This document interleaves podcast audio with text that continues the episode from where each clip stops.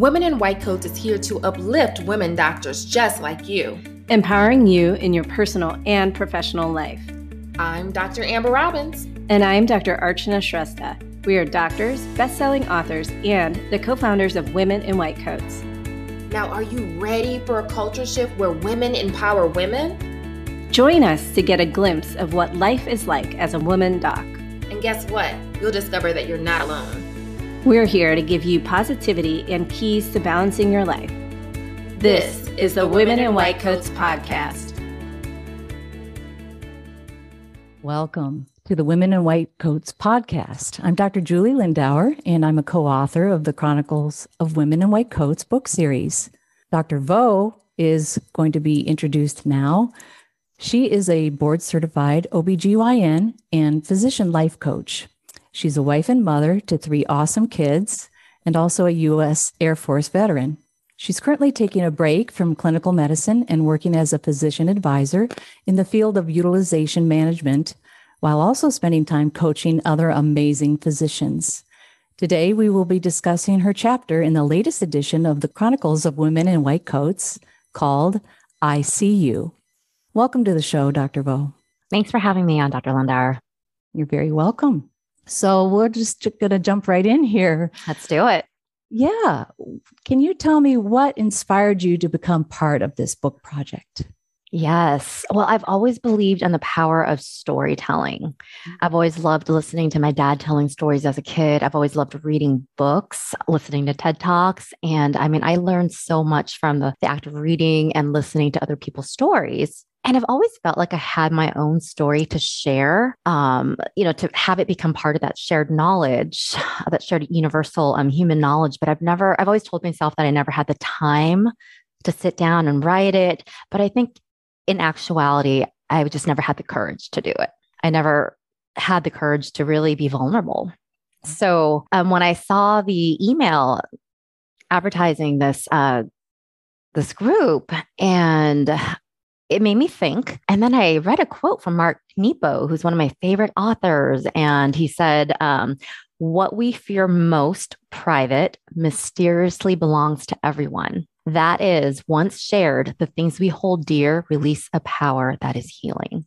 So it's just that power of sharing stories that it really, I mean, it heals the world. Um, because I've been a recipient of that healing. So I believe that we all have so many stories to share. So after I made my decision to become a part of the project, um, after I sat down processed my thoughts and my feelings and wrote my story out on paper, it just felt so therapeutic. It was just this really powerful um, release of decades of emotion that I feel like was just trying to free itself from me. Um, so mainly it was for that nudge that I needed, but um, for accountability, because without this, like that pressure from being a part of the group, I don't know when I would have gotten around to writing any part of my story.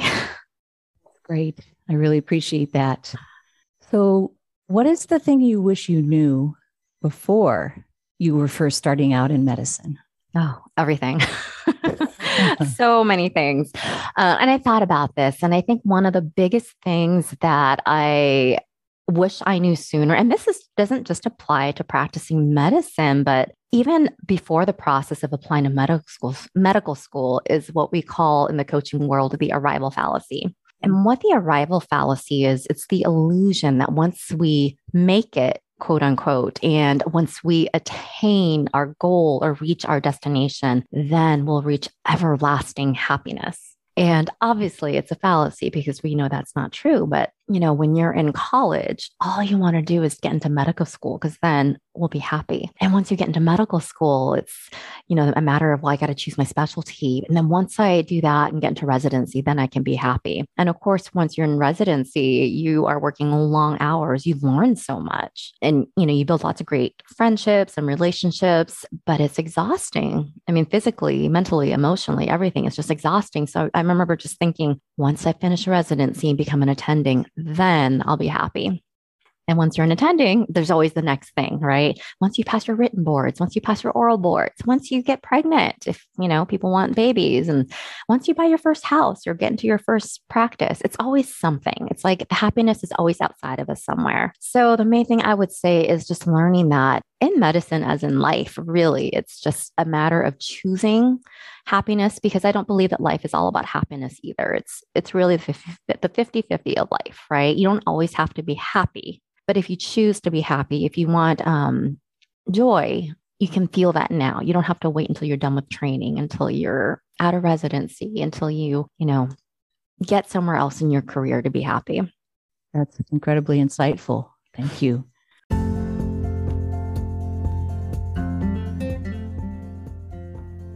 Hello, my sister doc. Are you feeling overworked, overwhelmed, and exhausted? If so, I want you to know that you are not alone. And I also want you to know that there is a way out of it. Check out our three steps to move from overwhelmed and exhausted to confident and balanced as a woman doctor training. It's a free training for you, created specifically for women doctors who are just feeling so incredibly overwhelmed right now.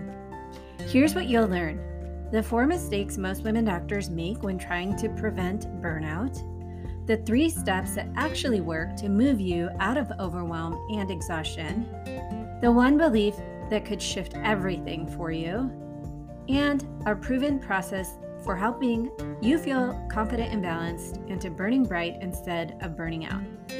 And as a special gift, you'll receive our wellness and empowerment workbook just for registering for the training. To register, go to womeninwhitecoats.com forward slash three steps training. And that is the number three steps training. Can't wait to see you there.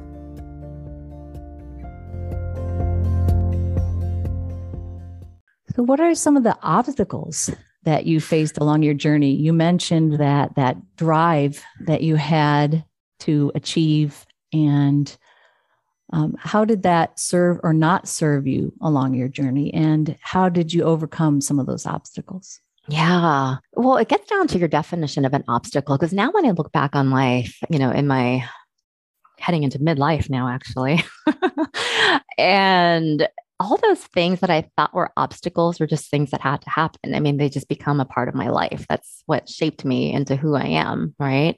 But if you look back at the Google definition, I looked up the Google definition of obstacles. Like I love etymology now, just learning where things come from and what one actually means. So Google says an obstacle is a thing that blocks one's way or prevents or hinders one's progress. And so if I look at it from that definition, I mean, the main thing I wanted in medicine was just to you know, be a good doctor and have a life and have some peace. But a challenge of being a woman in medicine too, and especially as an OBGYN, was that for me, once I started out in practice, I didn't have my kids yet. And I was trying to get pregnant, and it was just fertility issues, of course. Initially, I have PCOS as well. And so it just took time to get pregnant. And of course, me being impatient, right? Because everyone else around me, all my patients are pregnant.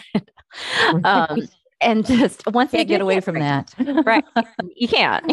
but once I was pregnant, it's just that first trimester. How I don't know if you remember how exhausting, like physically exhausting it is. That on top of you know working 24, 30 plus hour shifts because that doesn't change, right? In our world, at least, you still work how you're supposed to work. And for me, when patients would come with complaints, and you know, you tell them, hey, you got to rest. You need to you know, ask for help. But the thing is, I'm giving them this advice and I'm not able to embrace that advice myself, um, especially when you're pregnant and sick. And that was hard, just not being able to reconcile the two. You know, other obstacles being a woman medicine was that, again, when I did get pregnant, my first two babies were preemies. Um, my first one was a 35 weeker, which, you know, not too bad, but there are, were preemie complications. My second one was a 33 weeker, so even earlier. And it's tough when you have these complicated deliveries. The babies have a long NICU course, which you know all about, right? And then mm-hmm. I was in the military back then when I had my um, all my kids actually. And I mean, granted, we had maternity leave, but it was six weeks. And so basically, by the time they were practically home, my maternity leave was almost over. Mm-hmm. So it's just getting through that physical, the emotional recovery of, you know, bringing home a preemie baby too. I mean, that was, that was a challenge. So with me for that, I totally believe in better maternity laws for everyone. Maternal leave, Um, family leave. completely. correct? Yeah. Although the military did with my third, I was able to get 12 weeks and it helped so much more. It really does. But it's tough, especially if you're in private practice for um, a lot of places. You, there's no paid maternity leave for physicians Yes. Mhm, at all. If you want to take some time, it's your vacation or it's just unpaid time, basically. And mhm. um, I feel like it might, it, it lessens the bond, especially when you have difficult um, pregnancies or difficult recoveries. And like you said, I think it takes away from some of that spontaneous joy Mhm. of being with your baby when all of that is delayed when they're still in the hospital and still needing more support than you can give them at home. And I'm sure then- guilt is Uh-huh. a part of that too. Oh, yeah. Yeah. But it's just that innate connection. You just want to be with your baby. I mean, Mhm. physically, it's a strive to, I mean, because you have Right. to breastfeed your baby too. That's the thing. I mean, you don't have to technically. I chose to. Um, but it's just that physical connection that kind of just, Mhm. you know, you're unable to have that when you do go back to work. And granted, again, like um was fortunate. I had a job or I had a job to go back to. But it is, I think it does make it harder. Um, and then you throw in postpartum depression and everything in there too. It just uh, just makes it a more um, tedious process to recover from. And then also for women in this, now I'm giving you all the obstacles. um, yeah, I'm waiting for miscarriage. how you overcame them. I'm sure you're getting to that. yeah. Um, but I mean, going through a miscarriage, right? This happens very frequently 20 to 25% of women, basically, you know, every pregnancy that it- it's a high rate, actually, that does happen. So when it happened to me, I feel like I took it well. I mean, it's painful, it always is. But what made it even harder was that a couple days after I had my miscarriage, and this was when I was still in the military as well, I um, was mandated to undergo urine drug testing because they always kind of, you know, randomly do that. And I remember I was still physically cramping, in pain, um, and still bleeding, like, you know, clots and everything. As an OB-GYN, we talk about clots a lot.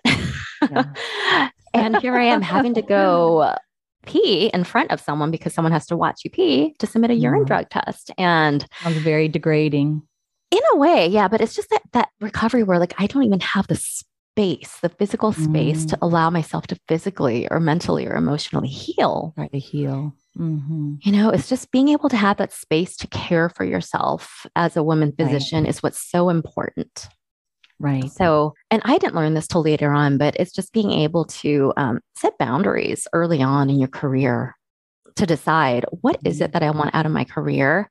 When can I say no? And how do I get comfortable with saying no?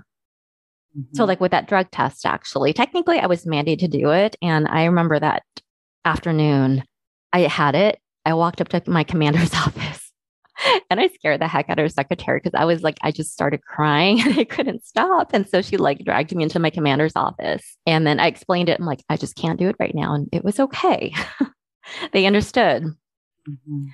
Um, Wow. but I think it's just giving yourself permission to to heal in whatever sense it is that you need. Mhm. And when did you feel that you first realized that? Honestly, not until probably after 10, 11 years into practice. Mhm. Yeah, I wish I don't knew it sooner. that's- Those were things I wish I knew sooner. Right. And I don't think that's unusual, No, actually. No, Uh, it's not. Experiences. Yeah. Right. Because we're so used to being these sacrificial lambs Mhm. to help everyone else because that's why we go into medicine because we want to help people. But what we forget is that we have to help ourselves first. Well, thank you for sharing that. Yeah, absolutely. Finally, I have one more question for you, Christine. Was there someone, a person or more than one person, who encouraged you during this time and supported you? Yeah, I mean, as a child, it was always my parents. They Mhm. always, you know, they came to this country um, and they just always wanted the best for their children. And so they pushed me, and sometimes not in such a healthy way.